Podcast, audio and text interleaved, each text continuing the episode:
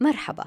مع فريق الآن نقوم برصد أخبار الجماعات الجهادية وبشكل رئيس من خلال حساباتهم على التليجرام. نرصد الأخبار ونحاول أن نضعها في إطارها.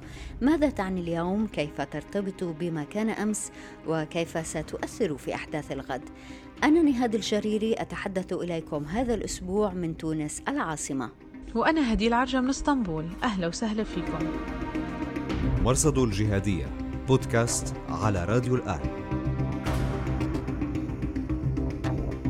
بأخبار هذا الأسبوع تركيا تشن عملية عسكرية ضد الأكراد بشمال سوريا على شو؟ عشان يتفتل بيناتنا يوسف الحرمي شو لابسه من فوق لتحت وين العدل؟ وين العدل؟ وتواصل الامتعاض الشعبي من هيئة تحرير الشام في إدلب ومحيطها بانطلاق حملة لإطلاق سراح أبو العبد أشداء المعتقل بعد اتهامه الهيئة بالفساد فكل المبلغ الذي يكفي لكل العسكريين في الهيئة 650 ألف دولار أي 5% من دخل الهيئة الشهري.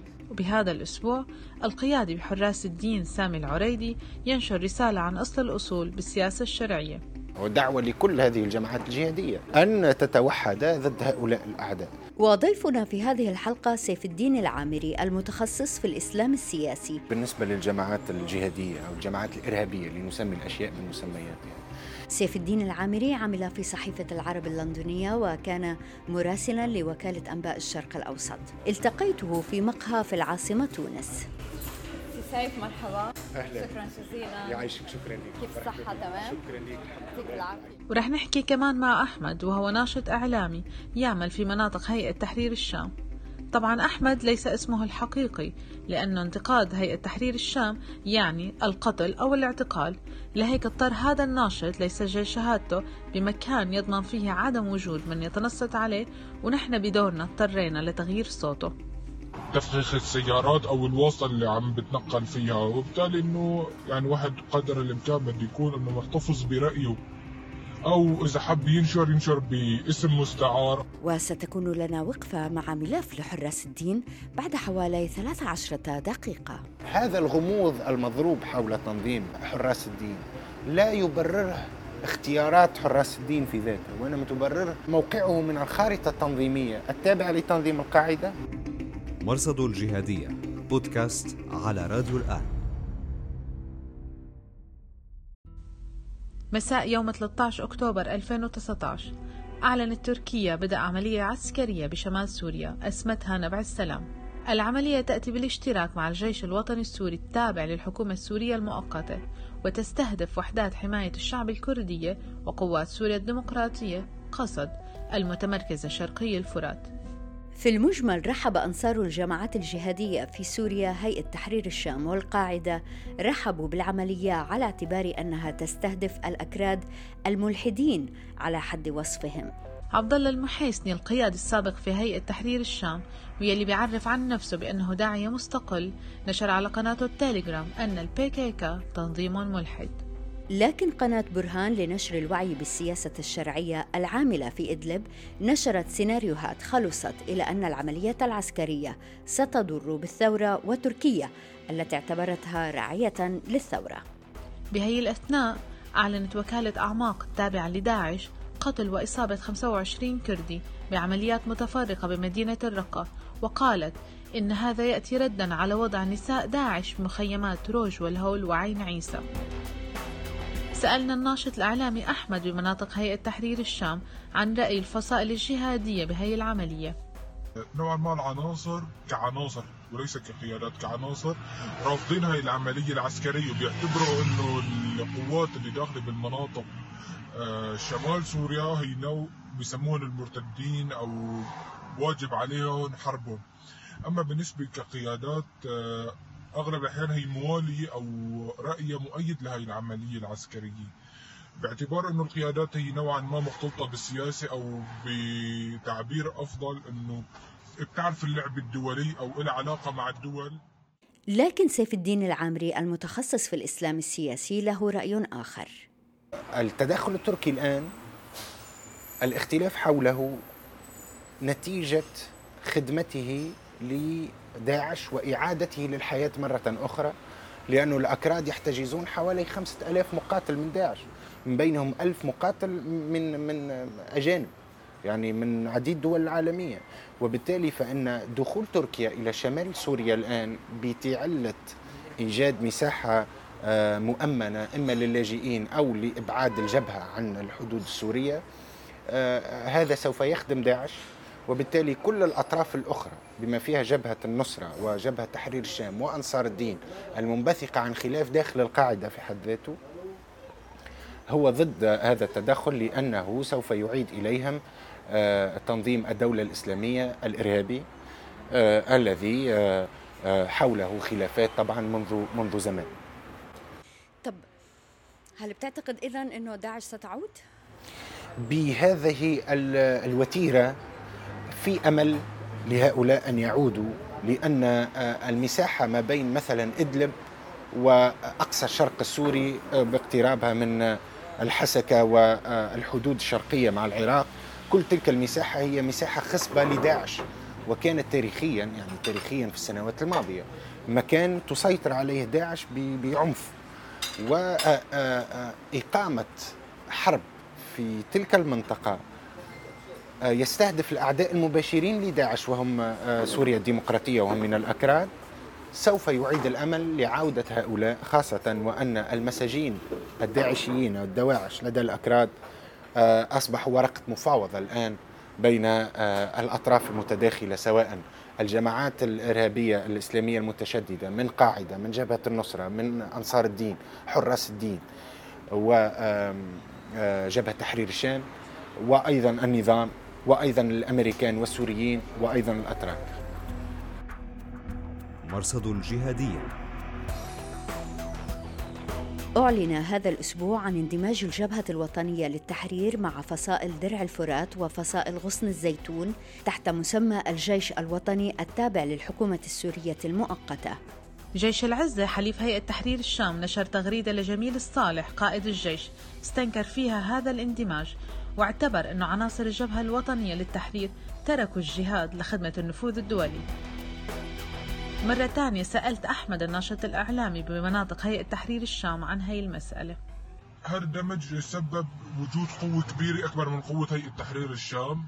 بالناحية العسكرية والناحية المعدات العسكرية والدعم العسكري. ولكن ما تزال الدول يعني لليوم مثل تركيا ولا الدول الثانية راضية عن وجود هيئة تحرير الشام بالمنطقة باعتبار إنه هي ذريعة وأداة لتدخل ولتحقيق المصالح.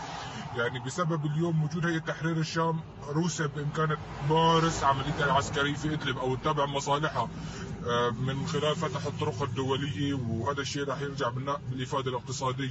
تركيا ما عم تقدر لليوم إنه عم تناور وهي الكارت الرابح اللي عم تهدد فيه الدول وجود هيئة تحرير الشام بالمنطقة هيئة تحرير الشام هناك رفض تام لها من قبل الناس في مناطق نفوذها لأن هيئة تحرير الشام آه، نقطة استجلاب للقصف السوري الروسي.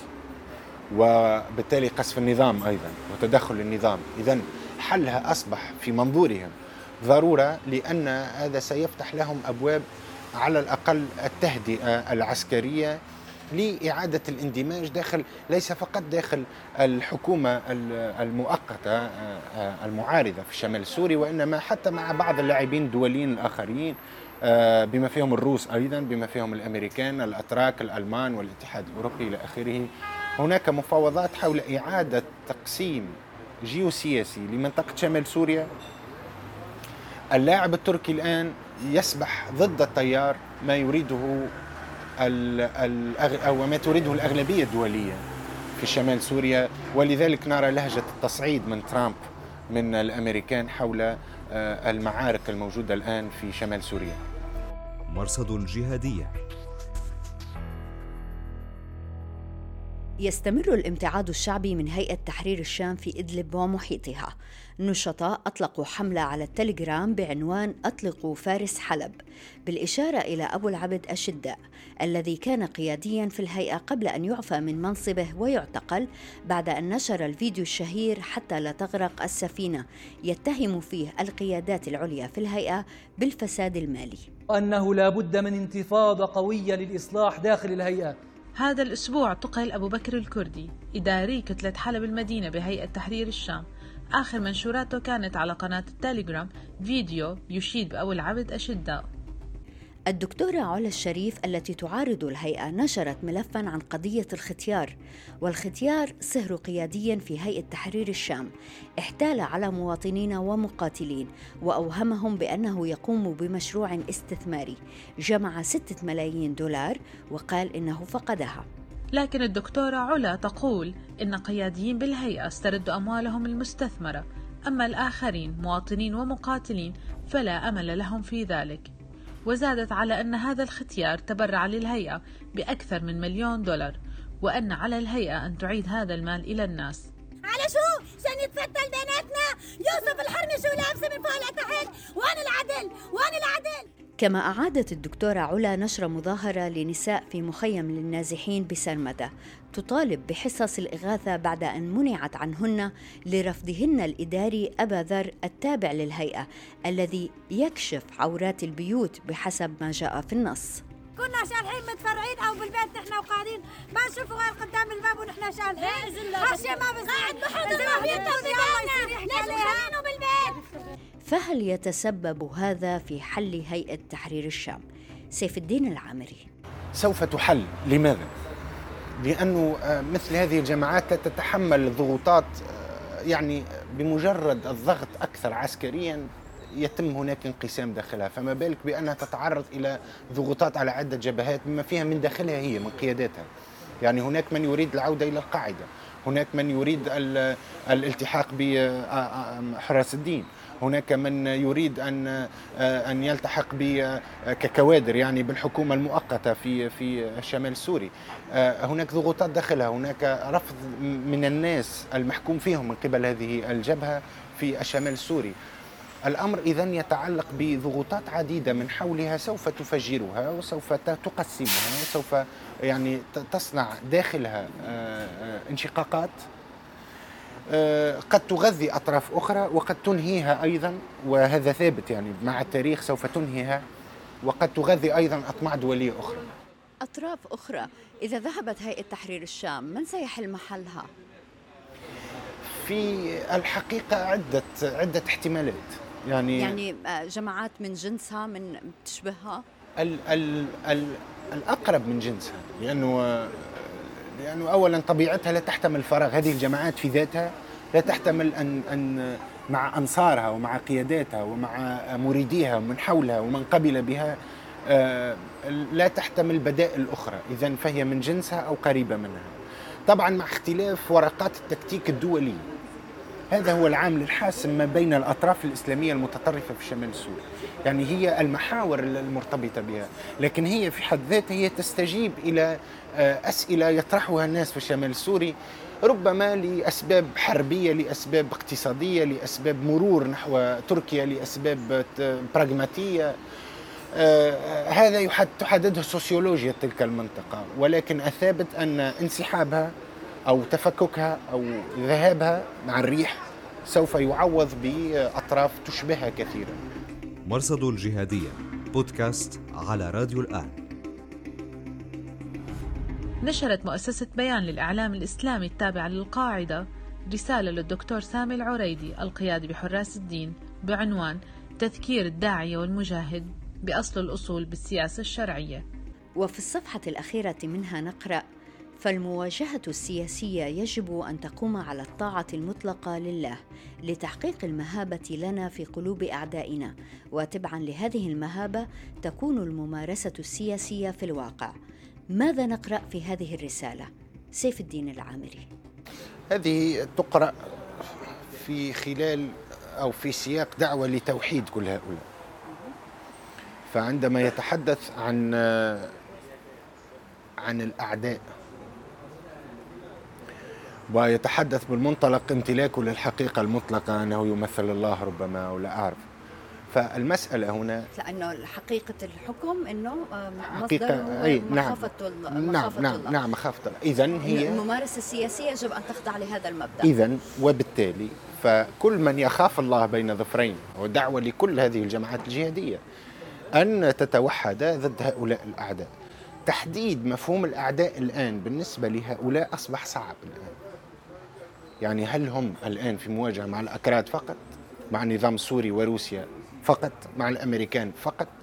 يعني درون مؤخرا قصفت آه، آه، منزل في حلب لمجموعة لحراس الدين آه، وهي أمريكية. قالت الاستخبارات الأمريكية أنها سوف تستهدف مصالحها ومصالح أوروبية في ومواطنين أوروبيين في تركيا أو في مناطق أخرى قريبة من من سوريا. سواء في لبنان أو ربما العراق. الأمر إذن في صعوبة تحديد أعداء هؤلاء ولكن في هذه الدعوة بالذات هناك دعوة لتوحيد كل صفوف الجهاديين ضد هذا العدو. إذا هي دعوة أولا للتوحيد وثانيا لنقاش ماهية هذا العدو بالضبط. مرصد الجهادية. نسأل عن حراس الدين الحقيقة مهما حاولنا أنه نفهم ليس فقط مين هم ولكن توجهاتهم وما يسعون إليه بيضل في غموض حراس الدين. يعني مثلا بيلفت الانتباه على حساب على التليجرام باسم حراس الدين عندما يشيرون إلى عمليات تقوم بها داعش يشيرون إليها بتنظيم الدولة. يعني أنا أنا لا أستطيع أن أفهم هذا هذا الأمر. بينما القنوات التابعة لهيئة تحرير الشام تسميهم داعش. من هم حراس الدين؟ حراس الدين هم في في وهم اكتمال أو استمرار طبيعي لطبيعة الجماعات الإرهابية في أي منطقة في العالم. يعني القاعدة كانت قد وجدت في أفغانستان طيلة سنوات ولكن بقيت طالبان ثابتة. على رغم أنه نفس الإيديولوجيا ونفس الممارسة والتكتيك والسلوك والمعتقد إلا أن الأسماء تختلف لأن المعطى ليس العقدي فقط وإنما المعطى العرقي أيضا والمعطى المحلي يفرض نفسه. هؤلاء المهاجرين وهؤلاء آه، آه، هذه الجماعات التي تنبثق عن القاعدة وغير القاعدة. آه، تحتكم إلى مسائل من هذا النوع. هذا اولا، ثانيا أنه أحيانا تنظيم القاعدة خاصة في الشرق الأوسط وبالأخص في في سوريا يبني تنظيمات أخرى باسماء أخرى تابعة له وتأتمر به ولكن لها عناوين أخرى لحماية القلوب النابضة بين ظفرين لهذه التنظيمات. يعني أنصار الدين أو حراس الدين مثلا تم بناؤه من رحم تنظيم القاعدة حتى وإن كانت هناك خلافات قد تظهر للعلن ولكن في القاع هم هم أقارب حتى وأصهار. ولهم قرابات دموية ما بين بعضهم البعض. يعني مؤسس حراس الدين هو صهر أيمن الظواهري ومقرب منه. نعم. أبو همام مقرب من أيمن الظواهري جدا حتى عائليا. الأمر إذا هو تكتيك عسكري آه، لضمان آه، تأمين بعض التحركات لدى آه، جماعة تنظيم القاعدة. هذا الغموض المضروب حول تنظيم حراس الدين لا يبرره اختيارات حراس الدين في ذاتها وإنما تبرره موقعه من الخارطة التنظيمية. التابعة لتنظيم القاعدة كأخطبوط داخل كل هذه التشكيلات الإسلامية المتشددة في الشمال السوري التي أصبحت شيئا فشيئا معقدة وهذا التعقيد لا يخدمها بقدر ما يخدم من يريد تشتيتها وأضعافها للتفرد بها واحدة تلو الأخرى. سمعنا أخبار ولكن الحقيقة لا نزال نبحث في الأمر عن وجود خلافات داخل حراس الدين وأن من يستفيد من هذه الخلافات أو بالأحرى من يحركها هو الجولاني نفسه. هل هذا صائب؟ يعني نبحث أكثر في الموضوع. هم في آخر المطاف حراس الدين ألفين شخص تقريبا. يعني ليسوا بذلك التنظيم العظيم. هم ألفين شخص لم يجدوا عناوينهم التي أتوا من أجلها والتي خلقوا ووجدوا من أجلها فكونوا وشكلوا هذا هذا التنظيم. الجولاني بهلواني الجولاني الآن آه، قد قد نشط في عديد التنظيمات التي تشبهه من داعش من القاعدة وجبهة النصرة تحرير الشام آه، إلى داعش إلى أيضا آه، حراس الدين. نعم يحرك. هو هو خبير في هذا ولديه مجموعاته ولديه استخباراته ولديه ارتباطاته وخيوطه. يحرك فيها والأقرب إلى القول أن الجولاني لديه ارتباطات إقليمية قريبة من سوريا بالأساس تركيا. وله مصلحة في أن في أن يكون عين الأتراك والمخابرات التركية التي هي ذاتها تبيع وتشتري في هؤلاء في منطقة أخرى. يعني عسكرية وسياسية وجغرافية ودولية أخرى لديها مصلحة في بيع وشراء مثل هؤلاء والجولاني عين الأتراك الموجودة في الميدان السوري خاصة وأنه قائد عسكري قد كسب خبرة في الميدان مع داعش مع التنظيمات الأخرى ليس فقط عسكريا وإنما حتى سياسيا. عندك أخبار في حوادث معينة ممكن أنك تحكي لنا عنها عن هذا التلاعب؟ حو... يعني لو نعود بالذاكرة إلى 2016 مثلا حول انقسام جبهة النصرة والصراع ما بين القاعدة والنصرة.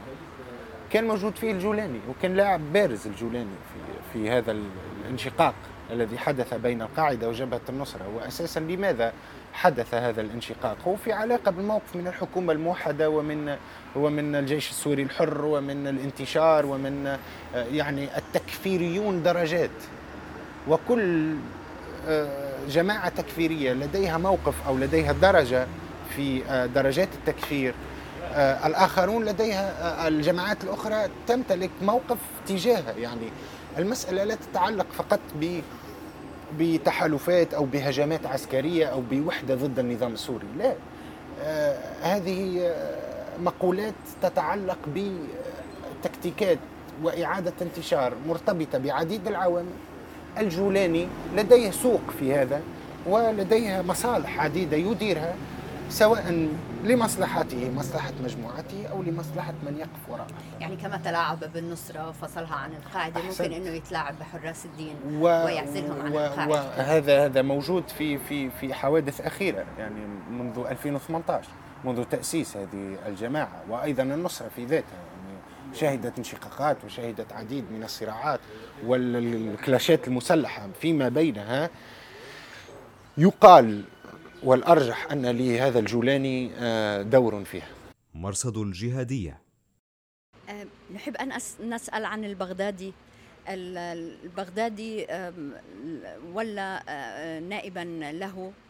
هل تعتقد أنه يحضر لتعيين خليفة له؟ هل سيختفي من الصورة؟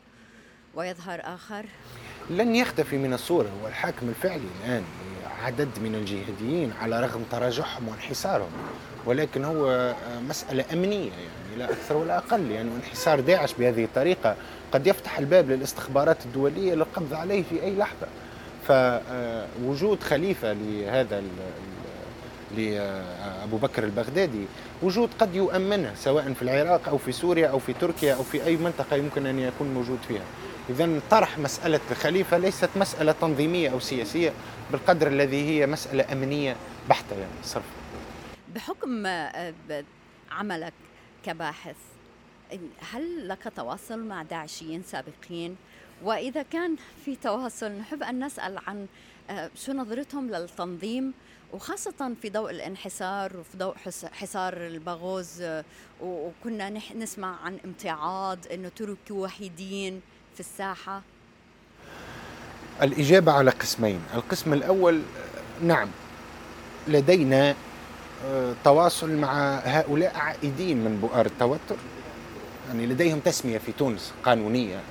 إن شئنا هي العائدين من بؤر التوتر ولديهم إقامات جبرية في تونس ونتواصل معهم كصحفيين في الأوف يعني دون نشر لأنه نحن نغوص في هذا العالم لاستدراجه وتأمينه من قبلنا. لا ننشر شيء وإنما للغوص في هذا العالم والبحث فيه واستقاء أكثر ما يمكن من المعلومات وهذا قد يتطلب أشهر أو سنوات. لدينا تواصل مع هؤلاء. القسم الثاني من السؤال وهو كيف يرون ما حدث في سوريا وما حدث لهم هناك. هناك من يرى أنها خيانة وأن كل ما حدث معه هو مسلسل آه عبثي مضحك. وراجع نفسه ووجد نفسه أنه آه، آه، إرهابي دون سلاح موجود في دولة مدنية كما تونس. ولا يعرف أي طريق يسلك. هناك منهم من له أمراض نفسية الآن عميقة جدا. وهناك من يرى أن الخيانة بين ظفرين التي وقعت لهم هي من الضرورات والحتميات العسكرية الميدانية التي يجب القبول بها بشكل أو بآخر وهذا النوع أخطر. هذا النوع إيديولوجي ثابت يعني ومصر ويعطي تبريرات للتنظيمات الإرهابية المتشددة الإسلامية في الشرق الأوسط وخاصة في سوريا.